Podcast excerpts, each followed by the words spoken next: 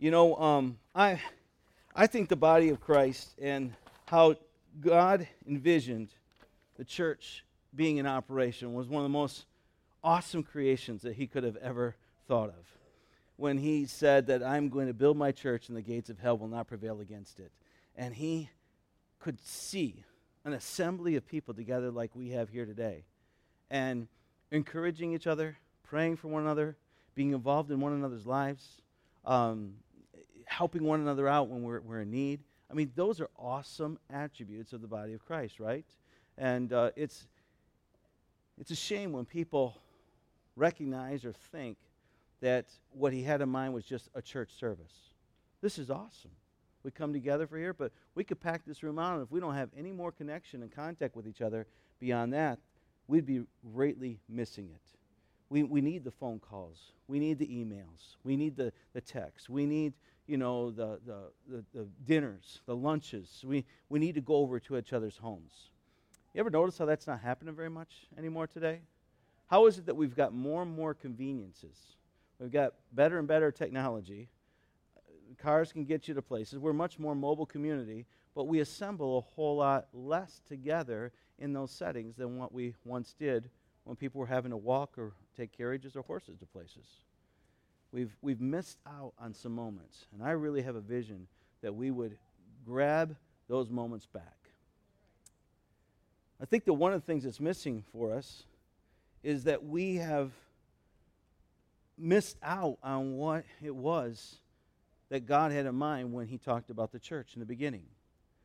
Now, how many of you ever played that silly um, telephone game to where someone starts and they whisper something into someone's ear and then it goes around the circle and you see what it is actually like in the end? Yeah, yeah. And how many of you are just like, just like you're amazed at that every single time, right? Maybe you're not. You're just like, oh, yeah, I just. And there's some people, I heard this. Pastor Jim told me something. Now, we can pick on him, all right? You guys can all shake your finger at him later on. He said he was a bad boy growing up because whenever he played telephone, he purposely was the one that would shift that whole message and do that. Now, now everyone looked at Sweet Jim, and you just never thought that he be, would do that, right? But you look at him and say, I know the dirty on you, the dirt on you right now, okay? So, yeah. But there was a video I seen, and it was a video uh, actually in, in, another foreign language, and the video quality is not very good. But when I seen it, it was just so hilarious, and it was actually it caught my attention, and it was seven minutes long. I'm not going to have us watch all seven minutes of it, but I I spliced together some parts of this, and I want you to watch this uh, with me, this video, and see how far off and how quickly you can get far off when a message when you think that it's clearly communicated. Go ahead, if you would, please.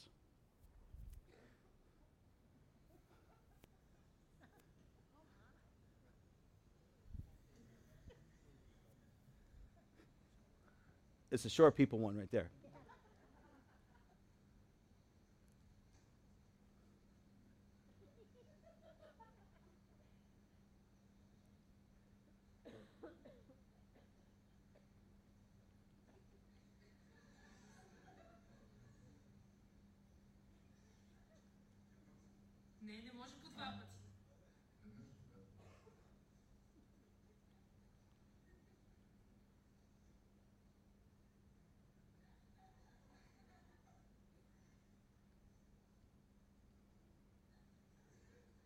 And you notice they're not talking. All they're doing is reenacting motion. Oh, am I supposed to turn around and watch you? Okay.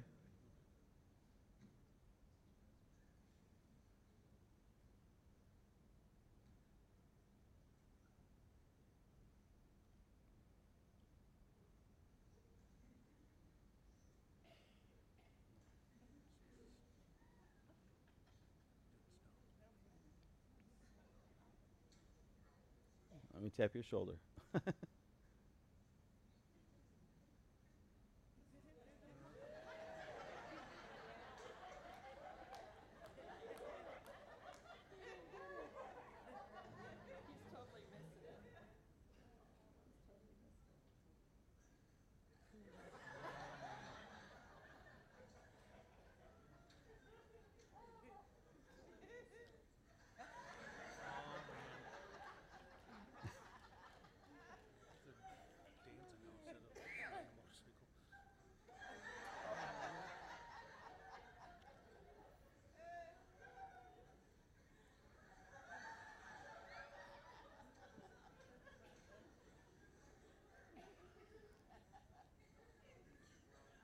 Just a few more here.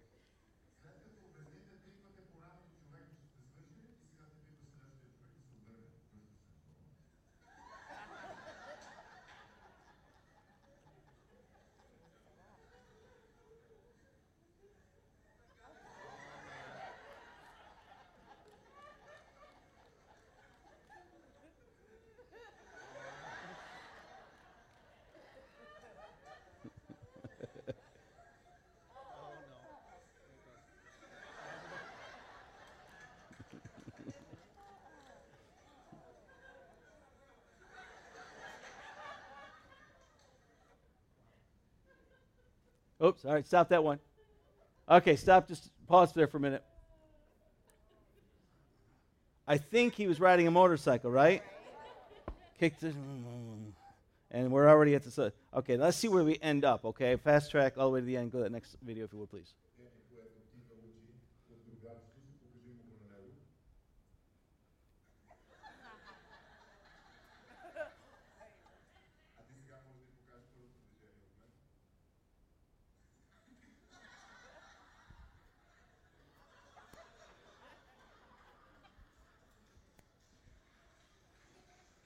All right.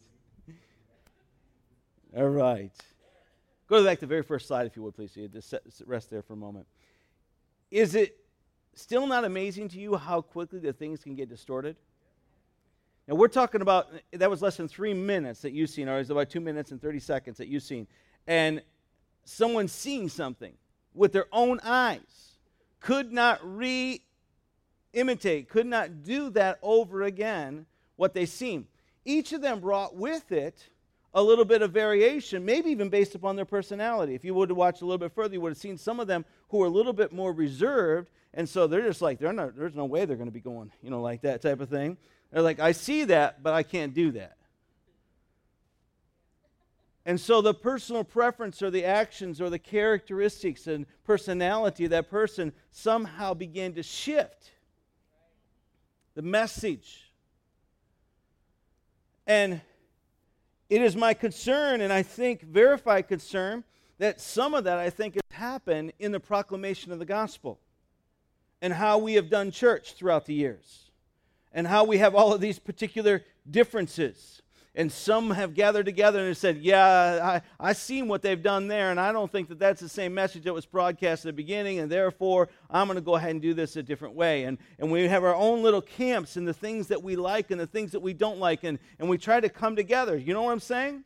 And it's important that we have unity, it's important that we be together.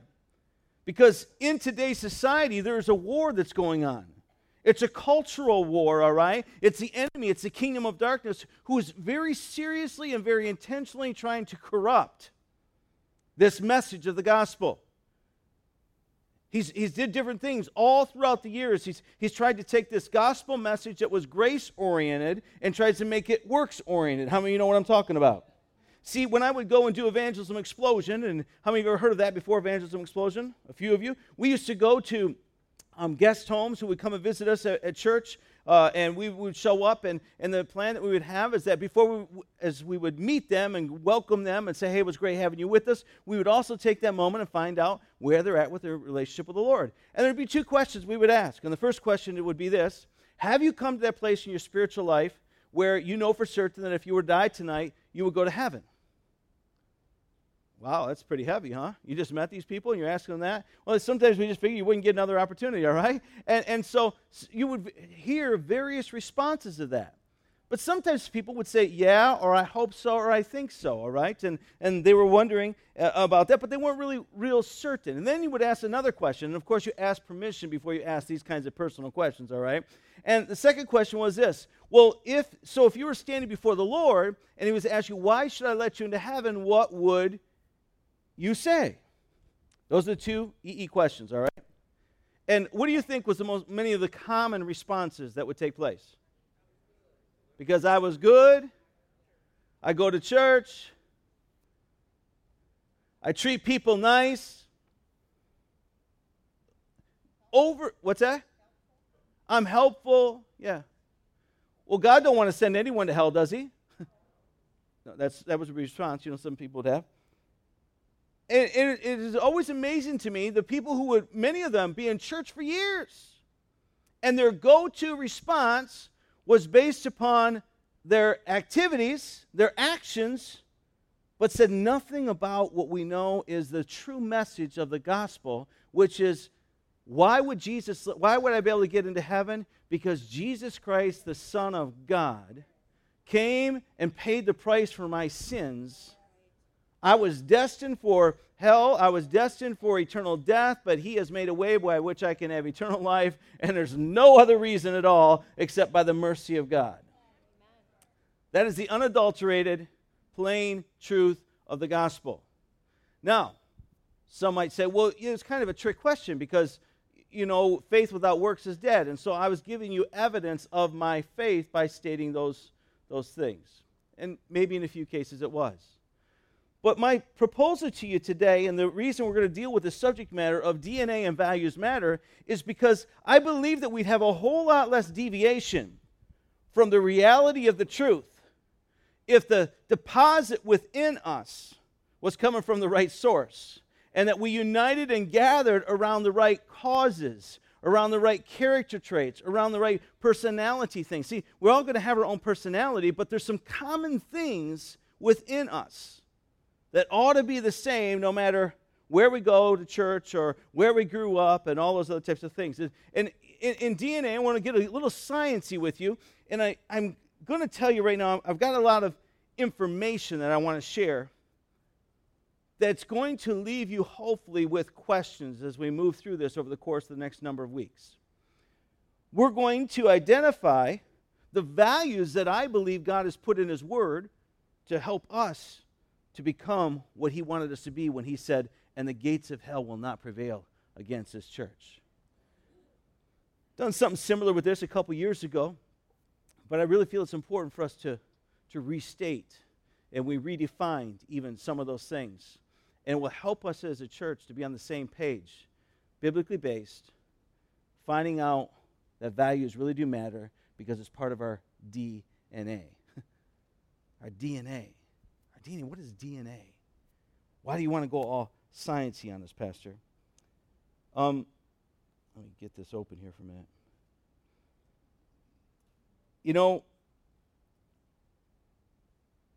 there are definitely things in this world in which we don't agree on when it comes from like different perspectives. There, there are two people who can sit on a corner and they can watch an accident happen and they could be standing side by side, but somehow they will have a different account or recalling of the events as they took place. It's got to be frustrating for an investigator to, to try to listen to all these types of things. You've seen the same thing. How come you don't have the same account? We have to acknowledge that sometimes it's because there's some preconceived ideas that we have about some things. And it, and it changes our perspective.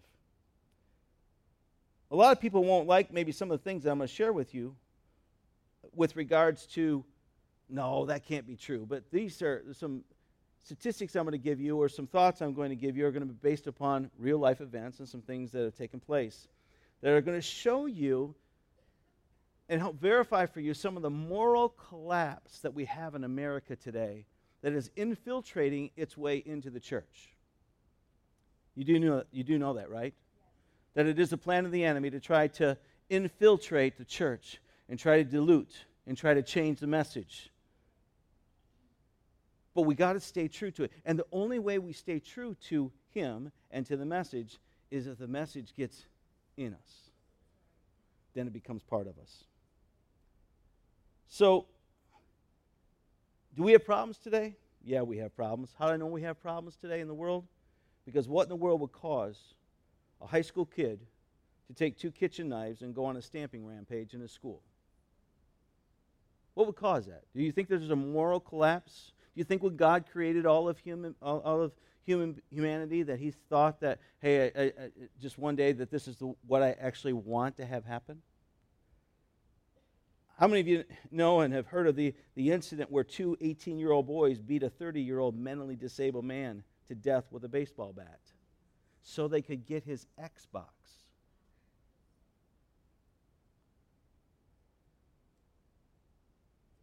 There was a new father who put his six week old daughter in a freezer to keep her from crying.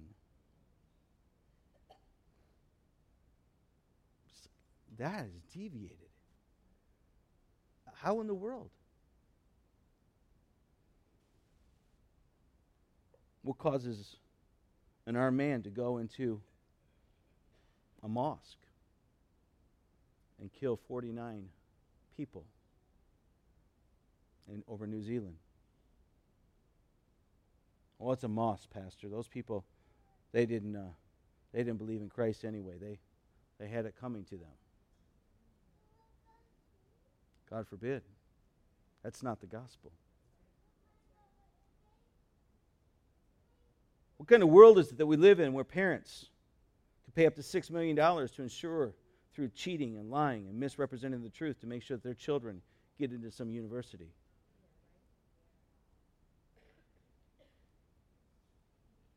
That's never, that's not happening in my world. I don't know anybody like that. That's so far removed. You see, it is happening. It's happening on smaller scales. People doing whatever they can to go ahead and get ahead. I'm going to I'm going to give you some, some statistics and some things that's happening in America today. And, and this uh, comes from uh, of a list of 100 facts about the moral collapse of America. And it's really almost too crazy to believe. And I'm not going to give you all 100, but I am going to give you a, a, a number of them. I'm not, uh, I'm not going to say this is number one, number two, or I'm going to mix some of them together for the sake of time, that you can uh, know exactly um, what, what we're talking about here. But the, first thing that they dealt with was this approximately one third of the entire population of the United States. At this time, 110 million people. This is 2014, is where some of these stats and, are, are from. Currently, currently has a sexually transmitted disease, according to the CDC. A third. America has the highest STD infection rate in the entire industrialized world. There's, there's lot nations larger than us. I'll get off of this, this, uh, this, sexual stuff here in a minute, but I can't without you understanding here the, the, the, the complexity that we have to deal with as far as the church in America today. Americans in the 15 to 24 year old age group account for about 50% of new STD, years, STD cases every year. Costs our, our nation about $16 billion a year to deal with this epidemic. Self inflicted epidemic. The United States has the highest teen pregnancy rate in the entire industrialized world. There are 747,408 registered sex offenders in the United States, according to the National Center for Missing and Exploited Children. 18%, almost one in five of all women in the United States say they have been raped at some point in their life. This is, the, this, is the, this is the culture, this is the society in which we have been commissioned to go reach with the gospel. Can I tell you something? If we don't have the true gospel, we don't have the true message, if we either have it watered down or we don't give the full uh, ability that people have to realizing that I've messed up so much, but guess what? There's mercy at the cross. Both grace and mercy, they're not opposing, they, they work together. It's estimated that one out of every four girls will be sexually abused before they become adults. One in four. America has the highest divorce rate in the world by a good margin. One per, um, America has the highest percentage of one person households on the entire planet. For women under the age of 30 in the United States, more than half of all babies are born out of wedlock. We find ourselves where we we have right now one out of every three children in the United States live in a home without their father. One in three. The challenge is huge for us. Back in this time, and I think it's over 60 million now, but it, there was more than 56 million American babies have been slaughtered since Roe v. Wade. So it, it, it's incredible. And the legislation that's going on today, you think that the task is, is, is challenging for us? It absolutely is. But if our message changes, if it isn't the same from beginning to end, from when He gave it to us 2,000 years ago, it will not have any changing power. And the only way it will have changing power is if it's in us. Amen? What's in us? The DNA of the gospel. Amen. About one third of all American women will have had an abortion by the age of 45. 3,000 Americans lost their lives as a, result, as a result of the destruction at the World Trade Center in um, the 9 11. But every single day, more than 3,000 American babies are killed. It was horrific what took place then. It ripped us to the core. And yet, that's happening every single day. 86% of all abortions are done for the sake of convenience. The Department of Homeland Security, in January 2012, a report that they put out, said that if you are anti abortion, you are a potential terrorist. That was a report back in 2012 from the Homeland Security. An all time high of 59% of all Americans believe the traditional definition of marriage needs to be changed. Needs to be changed. More than 85,000 military veterans during 2012 alone were formally treated for sexual abuse that they suffered while serving in the U.S. military. In one year, 85,000. The number of active members of the U.S. military that kill themselves each year now exceeds the number that are dying on the battlefield.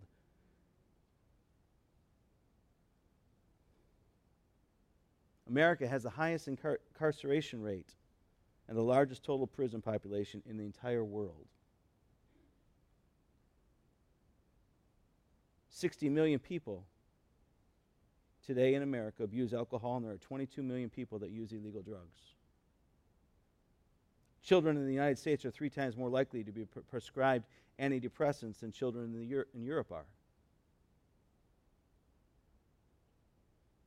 Cocaine and heroin's at all time high as far as in use. The number of heroin addicts has more than doubled since 2002.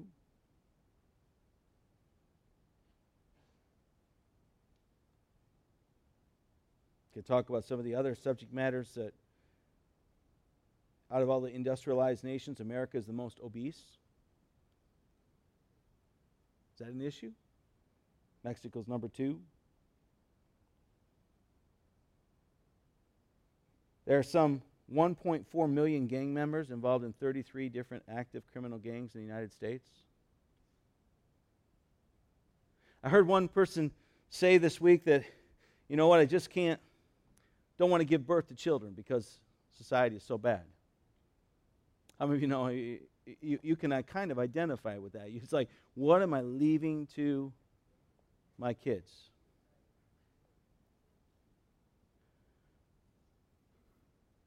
Give you just a couple more, then we'll move on.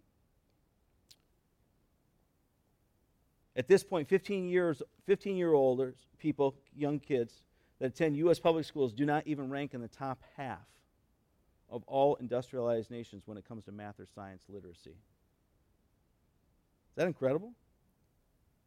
There are more than 3 million reports of child abuse in the United States every single year.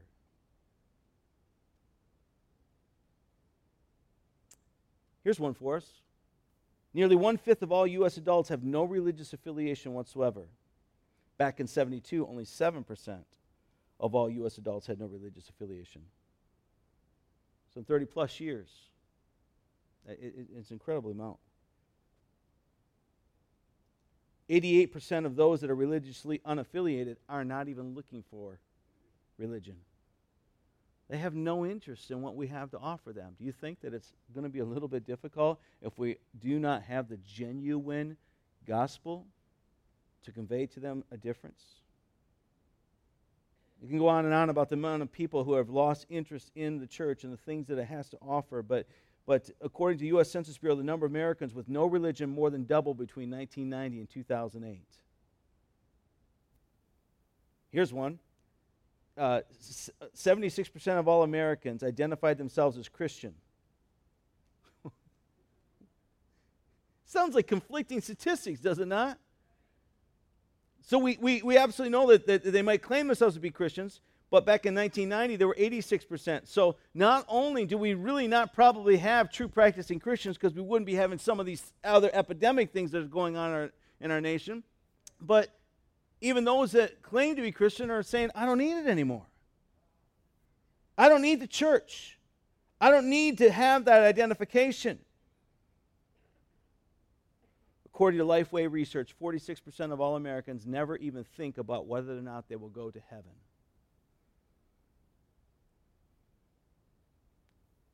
Almost half the people you walk up to, they're not thinking about it at all.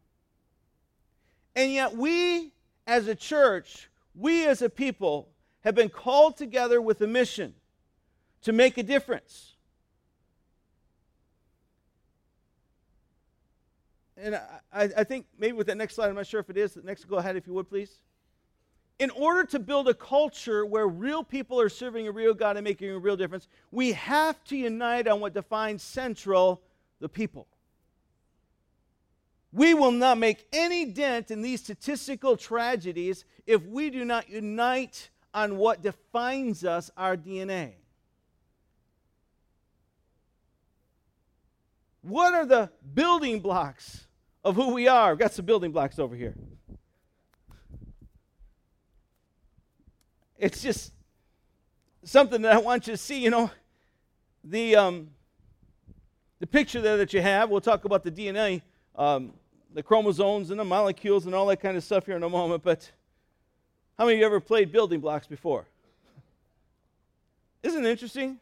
You can go buy a kid all these fancy toys and all that kind of stuff, but just go ahead and grab a cardboard box or something like that and want to build a fort or build something out of it, you know? These, these blocks are just representative of the most basic form of building material that you can have. This block, in and of itself, will not give you any shelter. But when you take and place this block and attach it onto a foundation, and you tie it in with other blocks, I don't have room here to get all this, but you, that's kind of a tie in right there where you just kind of go back and forth. It makes it stronger. And then there's other building types of things that, that happen when you're building a wall or you're laying blocks, and, and there's these, these cores that are there, and, and they run some rebar down it, and they pour some concrete into it, and do all kinds of things in order to reinforce it. But this by itself is not changing anything. Only when it's put together with other blocks and has the roof that's put over it, and has the plumbing, and has the electricity, and has everything in it will it become a place of refuge or a place of shelter for people. We are ch- ourselves, as far as the church, Central Assembly, as we identify what it is that makes us up, what, what it is that makes us unique, we cannot expect to win this cultural war, to win this in this postmodern Christianity time. Uh, uh, we can't win this war by ourselves. We need other churches we, that, that would, would, unite with us and, and we would build a, this massive army, this massive team. And, and, and even though we're not gathering and worshiping in the same place, under the same roof, we still have this spiritual wall that is being built up.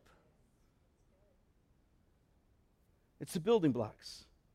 What are we made of? Over the course of the next number of weeks, we're going to be talking about what it is.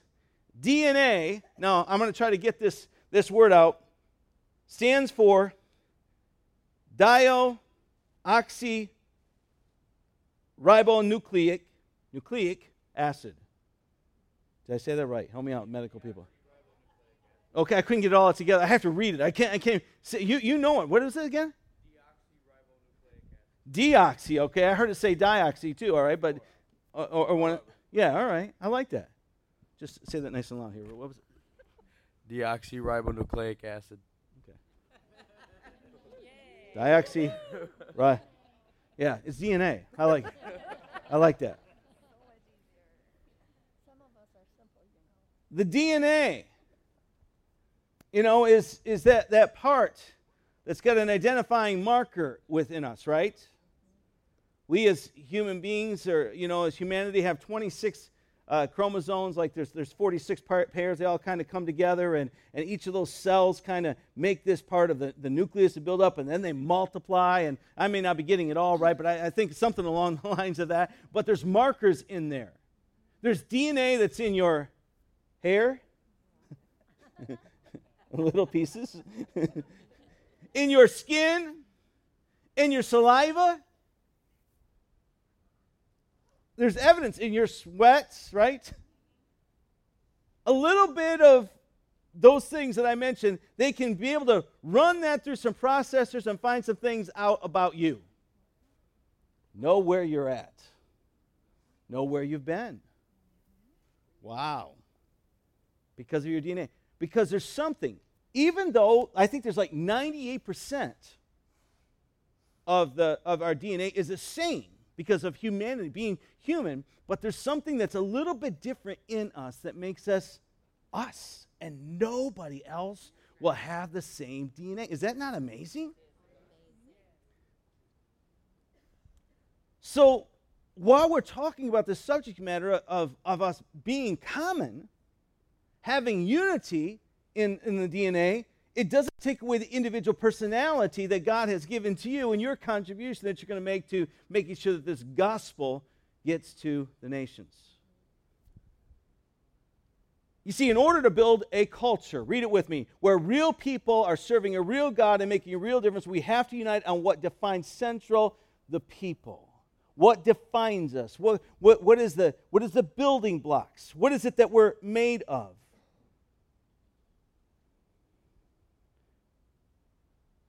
There's an important property of DNA, and it's this that it can replicate and make copies of itself. Each strand of DNA in this double helix, which is this little twisty thing right there, that's what that's called, the double helix, all right, is, um, lost my place, can serve as a pattern for duplicating the sequence of bases. Now, this is just how amazing that God is. Because the DNA, uh, you know, cells that come from my liver aren't just multiplied randomly and without control. Once I have enough of them, guess what? The multiplying stops. Or you'd be one big liver.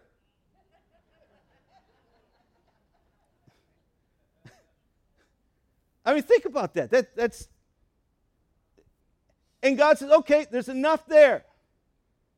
He formulated these bodies. He, he, he, he recognized exactly what we had need of in order to function. And he said, okay, that's enough multiplying here. I want this to multiply over here, we need some heart muscle, and we need some kidney muscle, and we need some muscle muscle. You know what I'm saying? We need this and that. And he put it all together to make you what you are today. But he's done the same thing with regards to the body of Christ. But there's that common thread that common thread of the DNA that says, and you are not just humanity, you are the body of Christ. You are central. What does that mean? What does that mean? Uh, that's the question I want you to ponder as you meet in your life groups. I want you to, to ponder what's your passion in life? What really gets you excited? Because I think it's going to be motivating to someone else. How are you helping this multiplying thing to take place in other people? I have another thought for you here today is this. Go ahead, if you would, please. Our values make us who we are. Our values drive us to what we do. And as a church and as individual Christians, our new DNA in Christ should impact our values. Why is that important? Because the world in which we're living in is falling apart. If you try to find your values, you try to find your identity in the world in which you live, guess what? You're going to look just like everybody else, all chaotic and disorganized and dysfunctional. I mean, we got enough problems like that right uh, already with, with the things that's going on. We're trying to do the right thing for God, and guess what? My flesh, my mind gets in the way all the time. But our values make us who we are, they drive what we do. Go ahead, if you would, the next slide, please. 1 John chapter 2 verse 3 says this. We know that we have come to know him if we obey his commands. The man who says I know him but does not do what he commands is a liar, and the truth is not in him. Now we're talking about the importance of having Jesus in us, the Holy Spirit in us, living in us, changing us, and making us into what we need to be. But if anyone obeys his word, God's love is truly made complete in him. This is how we know we are in him. Whoever claims to live in him, now look at this expectation, must walk as Jesus did. How many are hanging your head down right now? Are you serious? I mean, what do we know about Jesus? He was perfect. That's what I go to. And and and, and there's this expectation, it's in the Word, it's in the inspired Word of God that whoever claims to live in Him must walk as Jesus did. It's tough. But it's not impossible. You see, He wouldn't give us something impossible to do. He wouldn't tell us to try to do something without giving us the resources and the ability to be able to become what He wanted us to become.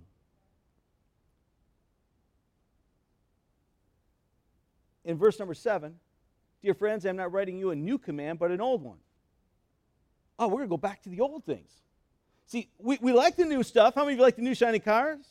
The new clothes, the new house, all those things. But there's nothing wrong with the old in the sense it's, a, it's this old command. He says it's, it's going to be reworking a new way in you. I've got a new covenant for you. But guess what? The, the, the basis of it, the DNA of it, the building blocks of it, it's all the same. I'm the same God who was yesterday and will be tomorrow and is the same today. Amen? He is the same. And he has the same passion for us. But you've had it from the beginning, and this old command is the message you have heard. Yet I am writing you a new command. It's really a reinforcement. Its truth is seen in him and in you. Oh, wow. Here's my part. This is my connection part. And he says, because the darkness is passing and the true light is already shining, some of us hear about this darkness that's happening. We see all this wickedness that's going on, and all we want is the exit strategy. We want to punch our ticket and we want to get out of here. We're holding on. I got that, that calendar picture. I see that with a little kitty hanging on the fence. How you doing today? I'm just hanging in there. And that's, that's life for some of us.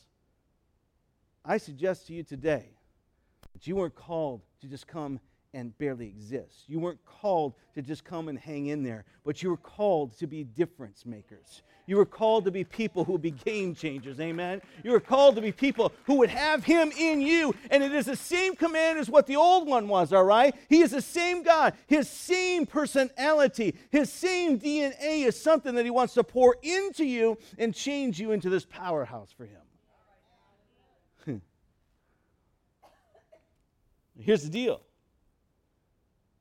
this DNA that we're talking about determines a lot concerning our life. This, this DNA, this code of life. I mean, when we talk about it, there's, there's special parts about the DNA that determine such things like your, your eye color, your hair color, your, your skin color, and, and lots of other things. But, but, but that's okay.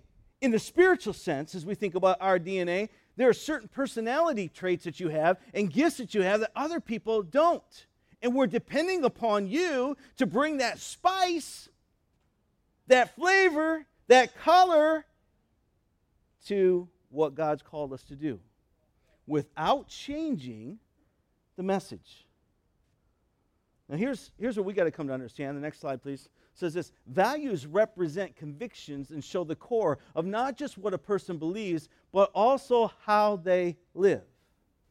I'm talking about why values are important. Before I get in and I talk about what the values are, and you and your life group start to talk about how um, these values start to affect you and change us, I want you to understand these values represent convictions. What is it that we're convicted of? What is it that we're convinced of? You see, I think it will be the same.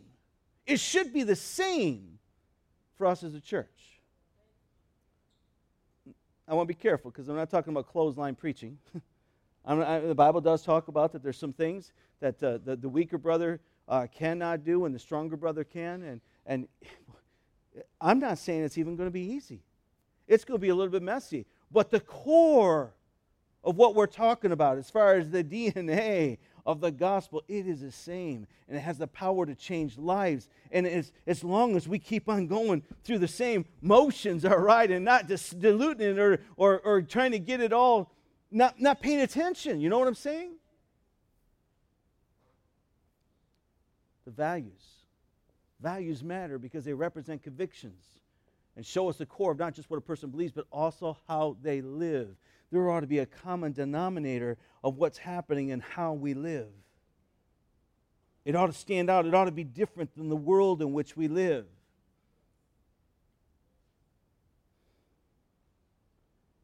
There's a need that we have today. The need that we have in order to feel fulfilled as far as the body of Christ is that we can leave a lasting legacy. That we can, that we can live in such a manner and way that we don't corrupt the message of the gospel. That, that, that the people, our, our kids, our grandchildren, and the, our grandchildren's grandchildren, that they would absolutely know what it takes in order to be saved, that they wouldn't be swayed because someone says, well, you know what, it's common theory today that it's okay for different people to choose their own gender. That's the world we live in, right? But listen to me. Do we have the sensitivity and the love and the care, that part of the DNA of Jesus in us that says someone who's mixed up and thinks about those things, that there's still a creation created by God and love, and He loves them and He'll do whatever He can to lay down His life for them. Because we can be all right and convinced about our convictions and our values. But if we throw out how we treat people who think differently than us, if we treat them with in a condescending way, and if we look down our noses at them, then that's not Jesus. That's not the DNA of Jesus.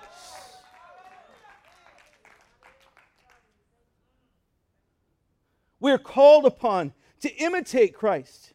He is a measure of what humanity should be. He is what we have to become like. That's what the Word of God says, that we would become like Him. That's how we become like Him. You won't be successful in all of your activities. You'll mess up in the thoughts that come across your mind. But I'm telling you, if you say, Holy Spirit, come in, Holy Spirit, saturate, Holy Spirit, change me, if you present yourself before Him, then the conviction of the Holy Spirit will come upon your heart and you will treat people differently than what you ever thought that you could.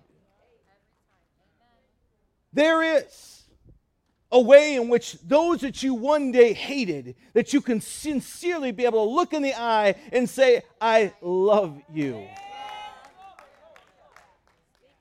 It's called forgiveness. And he says, unless you learn how to forgive others, you can't be forgiven. It's, it's, it's not a punishment.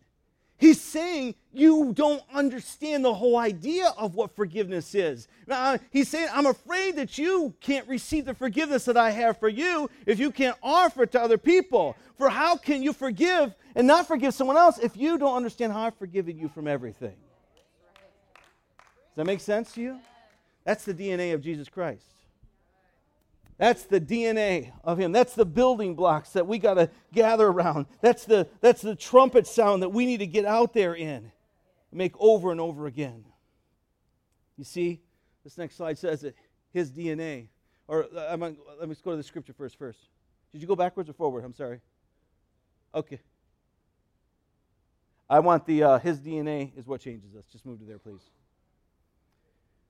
His DNA is what changes us. And I want to just get to this. Prayer team, come up here if you would, please.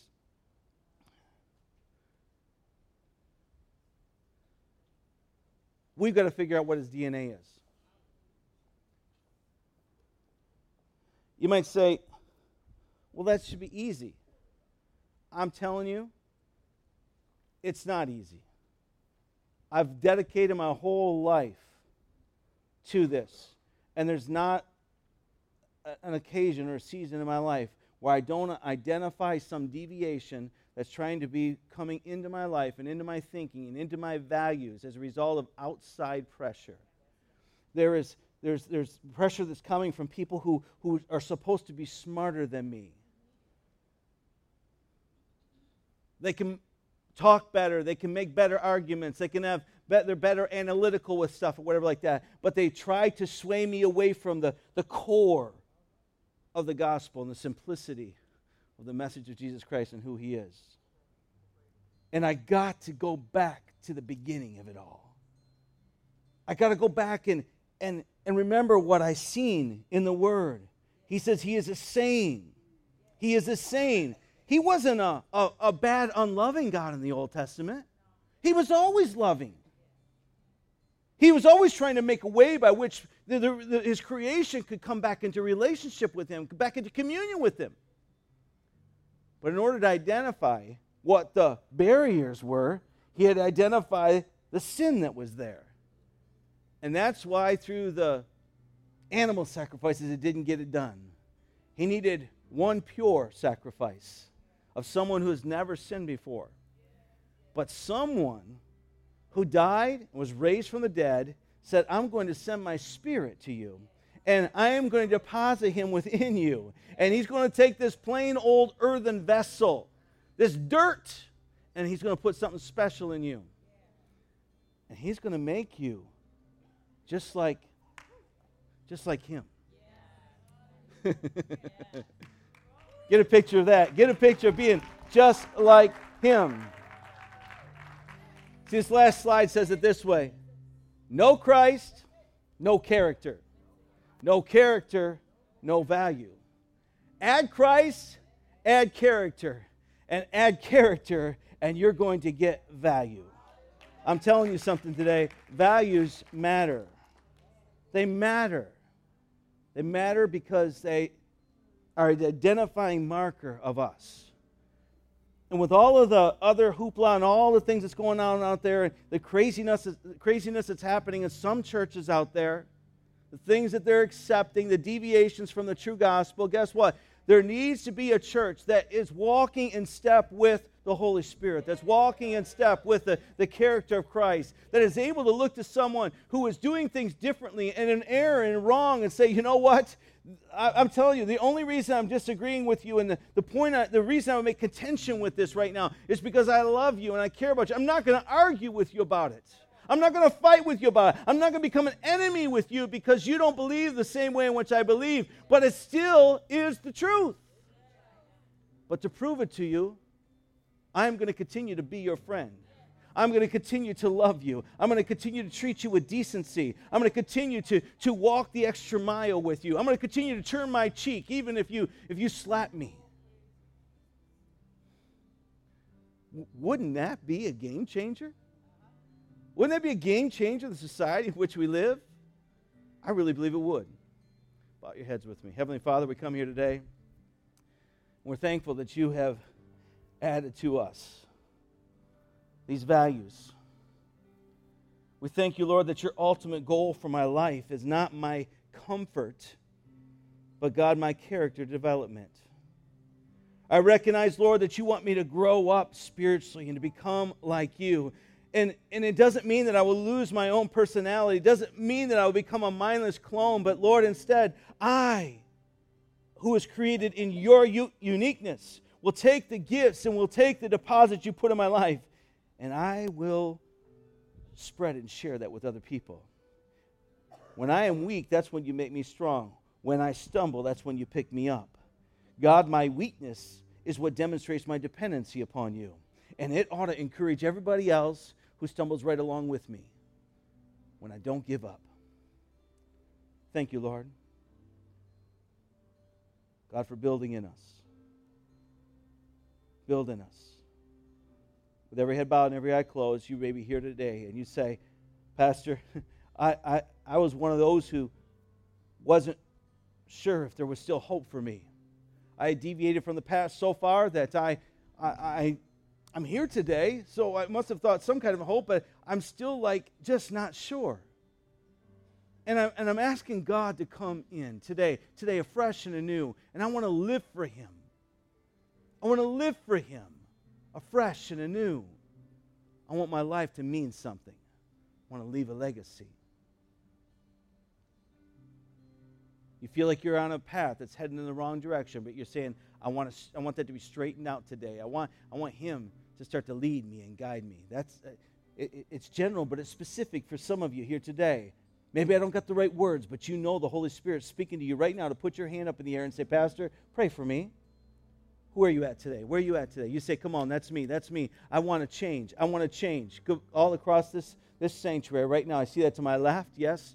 Two, three, four, five, six. Come on, where are you at? Seven. Good. Eight. Good, good, good. You put your hands down. God bless you. God bless you. God bless you. Jesus. Can we all stand to our feet in this place? Here's what we're going to do. I want to open up this altar, and some of you are not maybe familiar with this, or, or you haven't done it in a long time. But I envisioned, I believe the Holy Spirit just put up on my heart that we'd have a corporate gathering at this altar. it doesn't matter to me the length of time.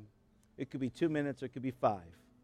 But symbolically, we, the DNA of Central, the inner workings are going to come and gather together in a close proximity. Go ahead and make your way out of the, those, uh, those seats right now, if you would, please. Those of you that can. I'm not going to ask, I'm going to make you do anything silly. Come right up here as close to this altar as you can.